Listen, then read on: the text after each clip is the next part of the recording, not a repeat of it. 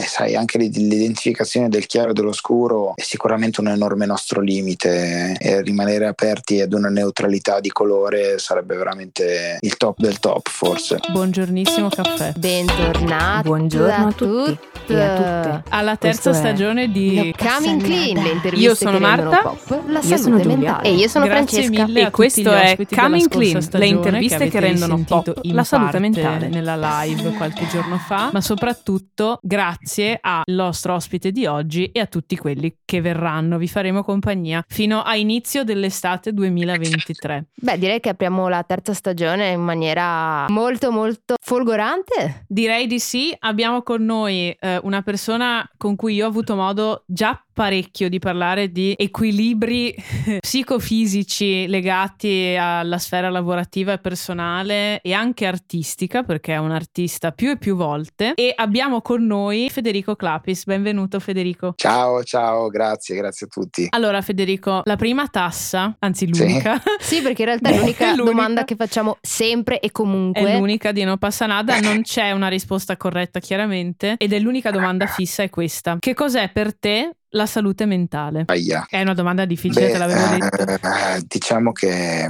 beh, mm, b- più banalmente mi viene da definire l'equilibrio, la salute, la salute nel momento in cui la mente è così intangibile viene difficile individuare cosa sia la salute e cosa sia la malattia. Credo sia più opportuno individuare un equilibrio forse, no? un equilibrio di forse banalmente di pace.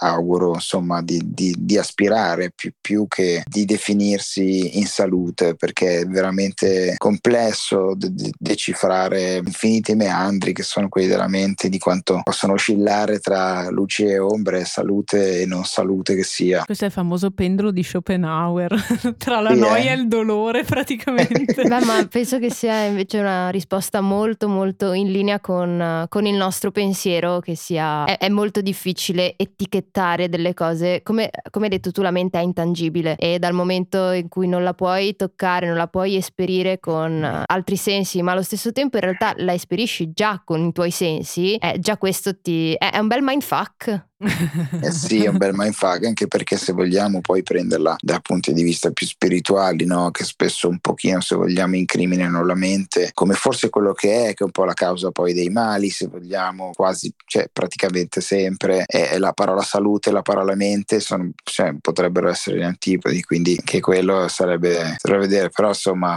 l'intangibilità della mente ancora non mi ha, non mi ha, non mi ha portato anche a, a, a, a definire, nonostante per alcuni anni l'ho, l'ho identificata un po' sempre come il nemico. Oggi non ho più, più la più pallida idea di che sia. Beh, sappi che mente. personalmente co- condivido quello che dici perché sono allo stesso identico punto. Ci sono stati, Fede, dei momenti o un momento in particolare nella tua carriera e nella tua, se vuoi parlarne anche nello specifico dell'esposizione che tu hai avuto per le attività che hai fatto su internet, per la tua arte, per il tuo personaggio, la tua persona, che sono stati complessi da un punto di vista di gestione a livello mentale e che ti hanno fatto un po' cambiare la prospettiva o farti delle domande che prima non ti eri posto sotto questo aspetto. Beh sì, eh, diciamo che a livello di, di esposizione mediatica ho attraversato tante fasi molto diverse. Prima di tutto sono stato per tanto tempo sotto copertura di un personaggio, che però era un sotto copertura solo per chi non era adde- agli addetto ai lavori, quindi i più, per chiunque fosse addetto ai lavori può comprendere quando uno sta facendo fiction e quando c'è la realtà, anche se il web questo lo mistifica. E quindi in qualche modo per, per diversi anni aleggiavo questo personaggio con una personalità provocatoria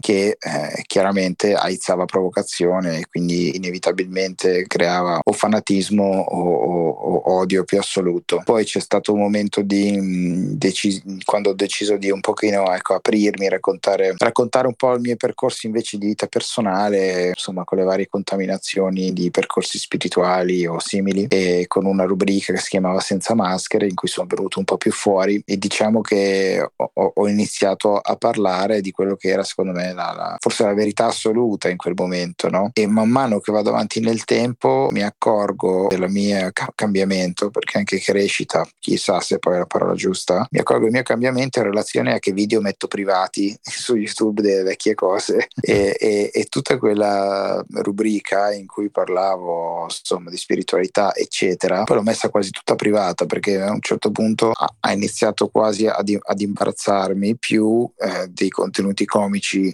oggi incredibilmente scorretti, politicamente scorretti e, e censurabili praticamente ogni secondo e mezzo, però comunque quella rubrica lì mi, mi creava un imbarazzo un po', di, un po più, più, particolare perché c'era una, una, una, quello che secondo me è uno stadio che può succedere a tanti quando intraprendono dei percorsi, ossia di ok, ho capito la verità, adesso la voglio dire a tutti, no? In realtà quella roba lì il più delle volte è, è, è, quasi come se solo attraverso la divulgazione tu te ne convinci più profondamente, forse. È il quindi, confirmation bias. E, e, quindi questo è stato un altro step. Poi superato quello, è arrivato lo step artistico, c'è stata una condivisione dell'arte parlata agli inizi, cioè quando ho iniziato dec- ho deciso di iniziare a raccontare invece che facevo arte e a farla vedere, a dare l'addio a tutto il resto, c'è stata una fase in cui ancora la mia personalità comunque era predominante, in cui accompagnavo accompagnavo l'utente in un viaggio che però ammiccava sempre alla rubrica precedente, no? i primi anni, e poi portava sempre con sé un desiderio che forse era anche una deformazione professionale, un desiderio di espormi e in prima persona parlare. Poi vuoi un po' lo snobismo dello star system dell'arte, vuoi un po' anche mia, il mio cambiamento ulteriore nel tempo, ho iniziato a vedere quella roba lì come, come cheap, cioè ho iniziato a non sopportare più la parola da un certo punto di vista e a cercare di lasciare solo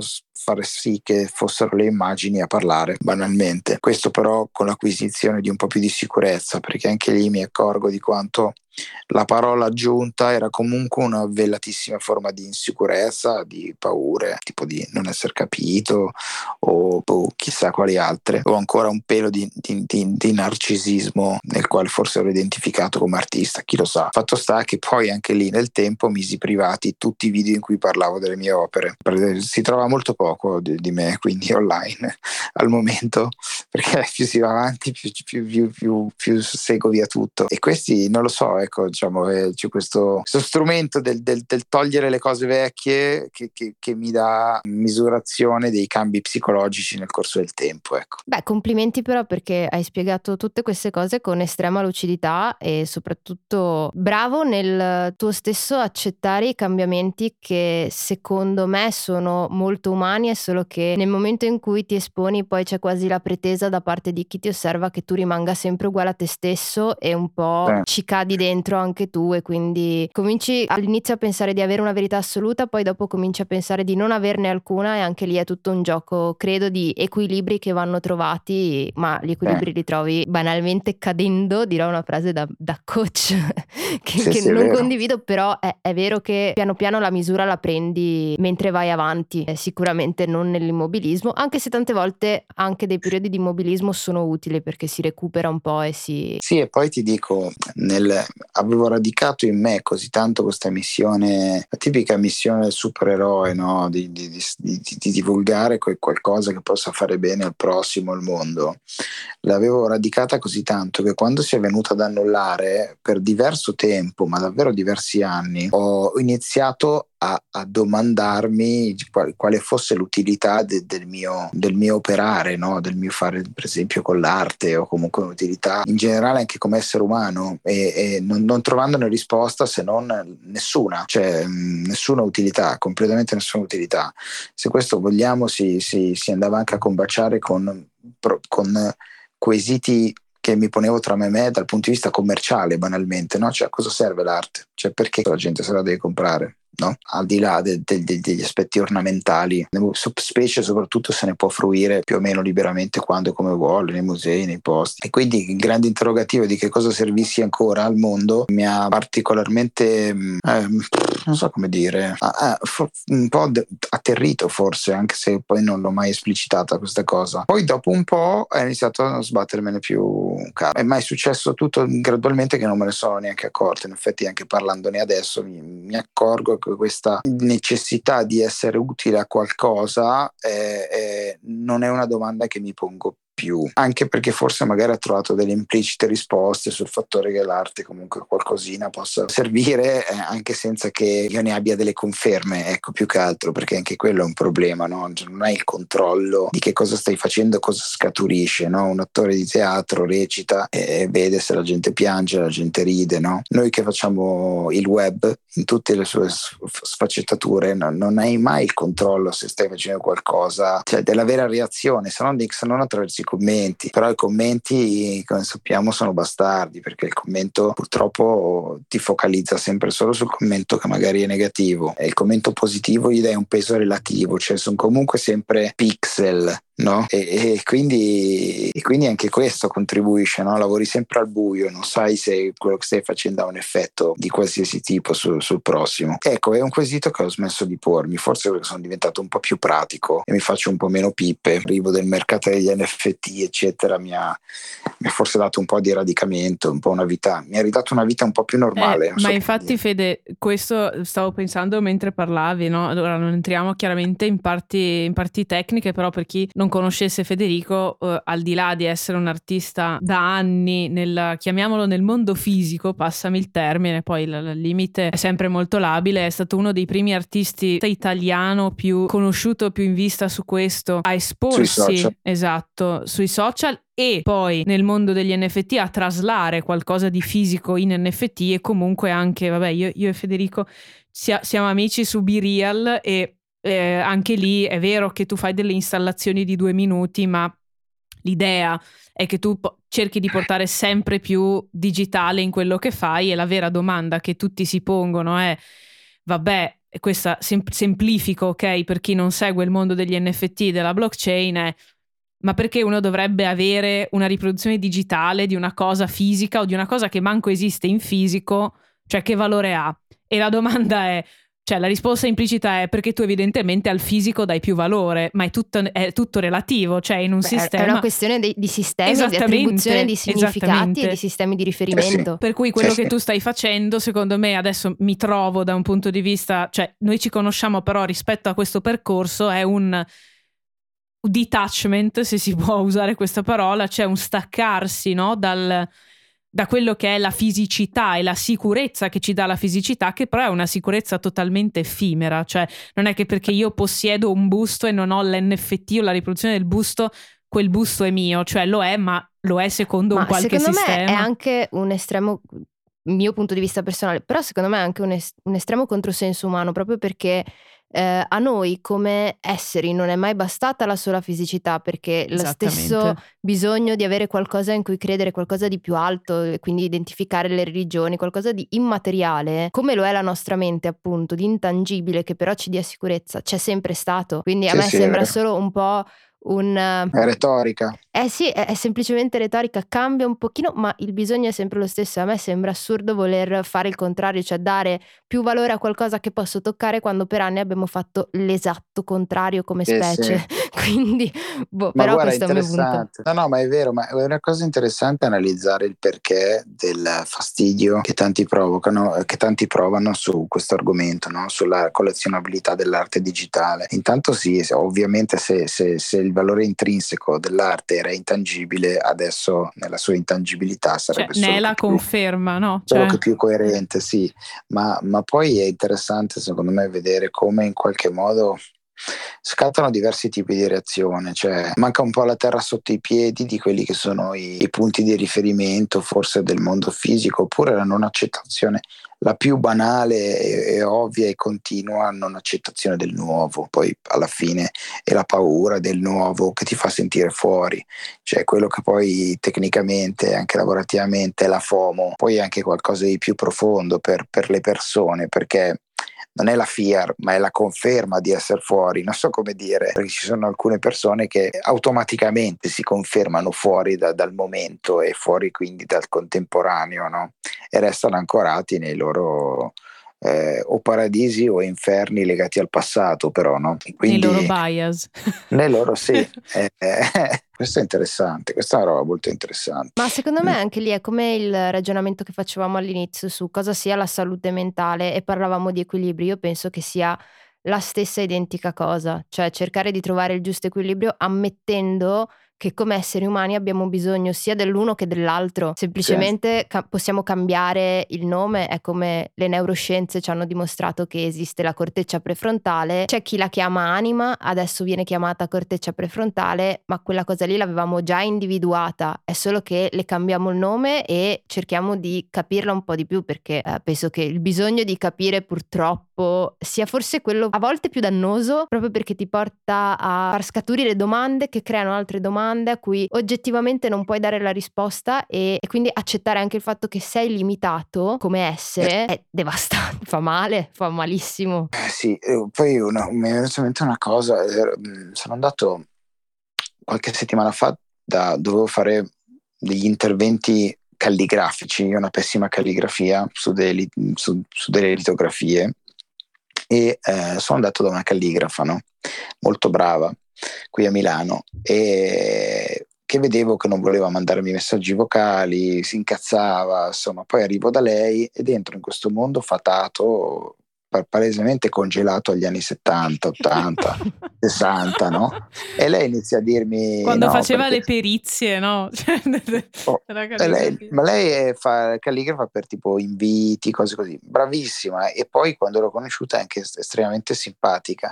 E lei mi diceva suo, la sua repulsione verso tutte queste cose, no? Il digitale, eh, i, le WhatsApp, le robe e, e, e, mi chiedeva, non so perché, e io dicevo, perché Kelly, tu stai bene, nel tuo, nella tua epoca. E mi diceva, eh sì, in effetti qua io ho il mio mondo e sto bene.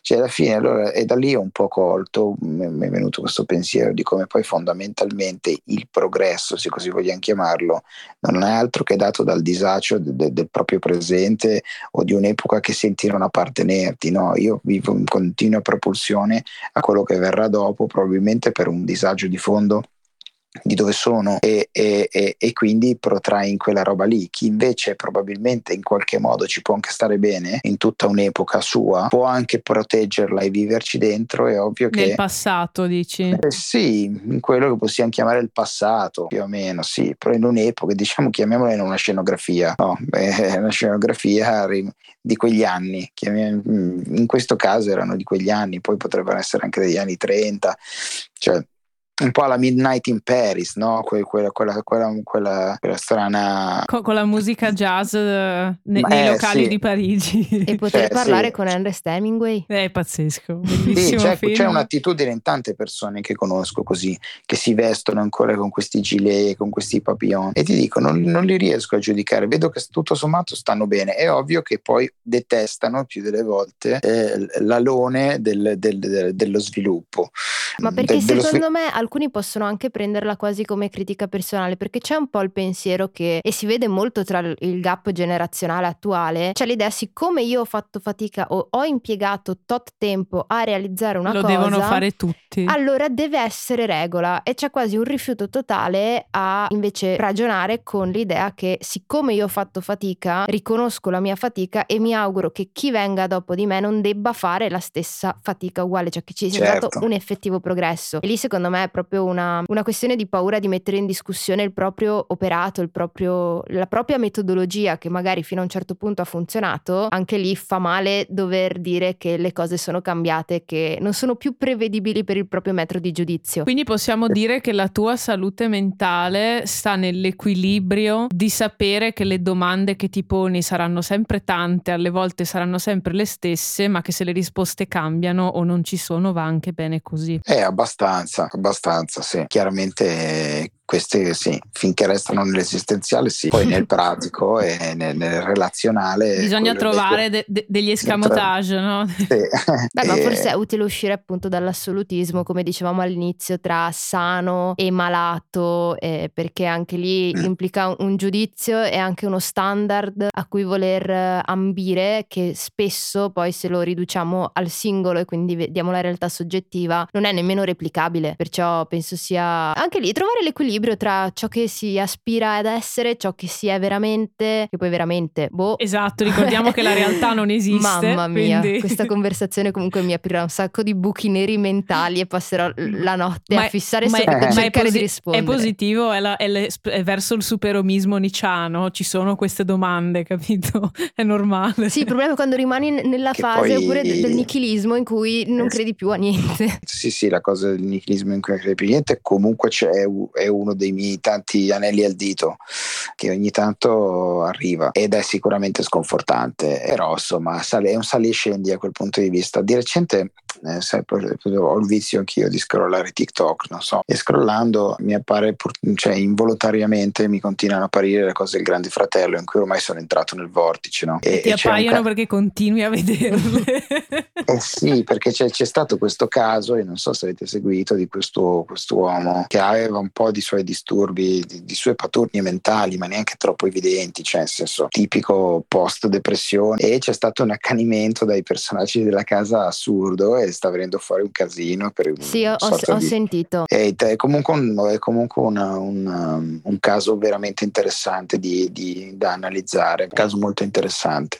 E poi sto tizio, che comunque veramente effettivamente poveretto è stato massacrato, cioè, ci- ci mi è apparsa una clip che mi ha ricordato alcune cose, alcune sfaccettature, forse di me, non lo so, comunque di, di un'attitudine di chi non sta bene magari, che il suo sogno è quello di aprire una comunità, no? Diceva. E questo si fa capire di quanto più delle volte effettivamente il desiderio di, aiutare il prossimo non, non è poi altro che, che- che un inconscio desiderio di aiutare pr- principalmente se stessi attraverso lo specchio del prossimo. Quindi lì non capisci più qual è la, la- la reale efficacia, prima di tutto, di chi aiuta. È un po' tipo se- quello che dice se non lo hai provato non lo sai e quindi chiaramente complicato che qualcuno, e, no- e non si dovrebbe ovviamente, si possa mettere a parlare, a empatizzare a un tale livello non avendo vissuto una determinata esperienza per cui è perfettamente comprensibile. È un dilemma, cioè pe- penso millenario degli esseri umani questo qui è che effettivamente è ciò che attiva il meccanismo dell'empatia stessa perché tu fai molta più fatica a essere empatico con qualcuno che stiamo leggendo un libro sul lutto perché do- abbiamo una presentazione a Milano tra qualche giorno e onestamente se tu non vivi un- una situazione del genere non l'hai vissuta così da vicino non è assolutamente pensabile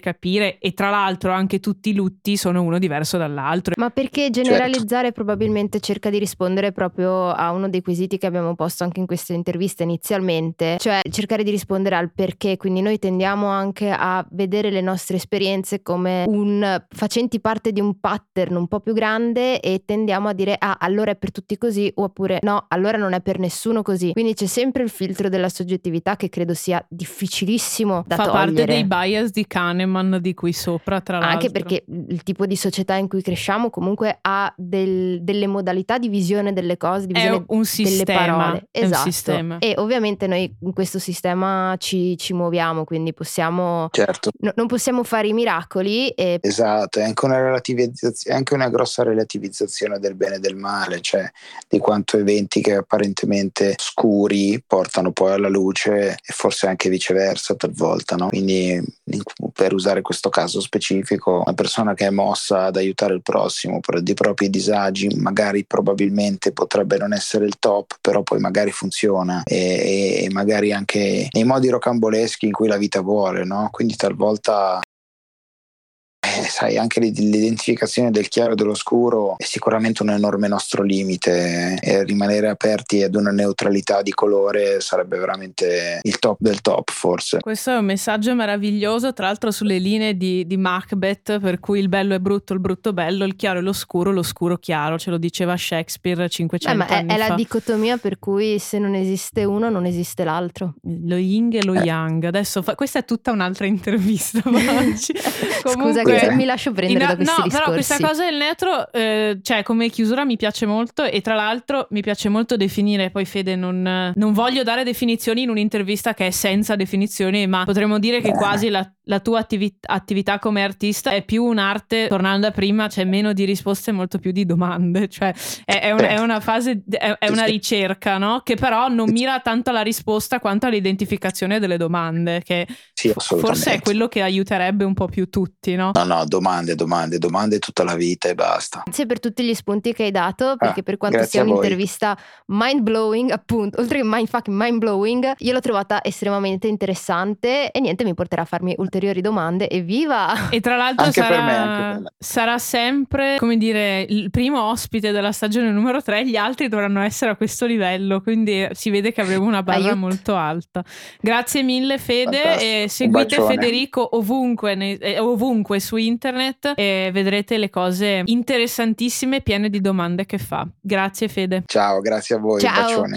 Coming Clean è un format originale No Passanada, scritto, ideato e prodotto da No Passanada, grazie all'aiuto dello studio di registrazione Nectam di Montecchio Maggiore e al supporto non condizionato di Lundbeck Italia. Seguici su tutti i social e continua ad ascoltarci.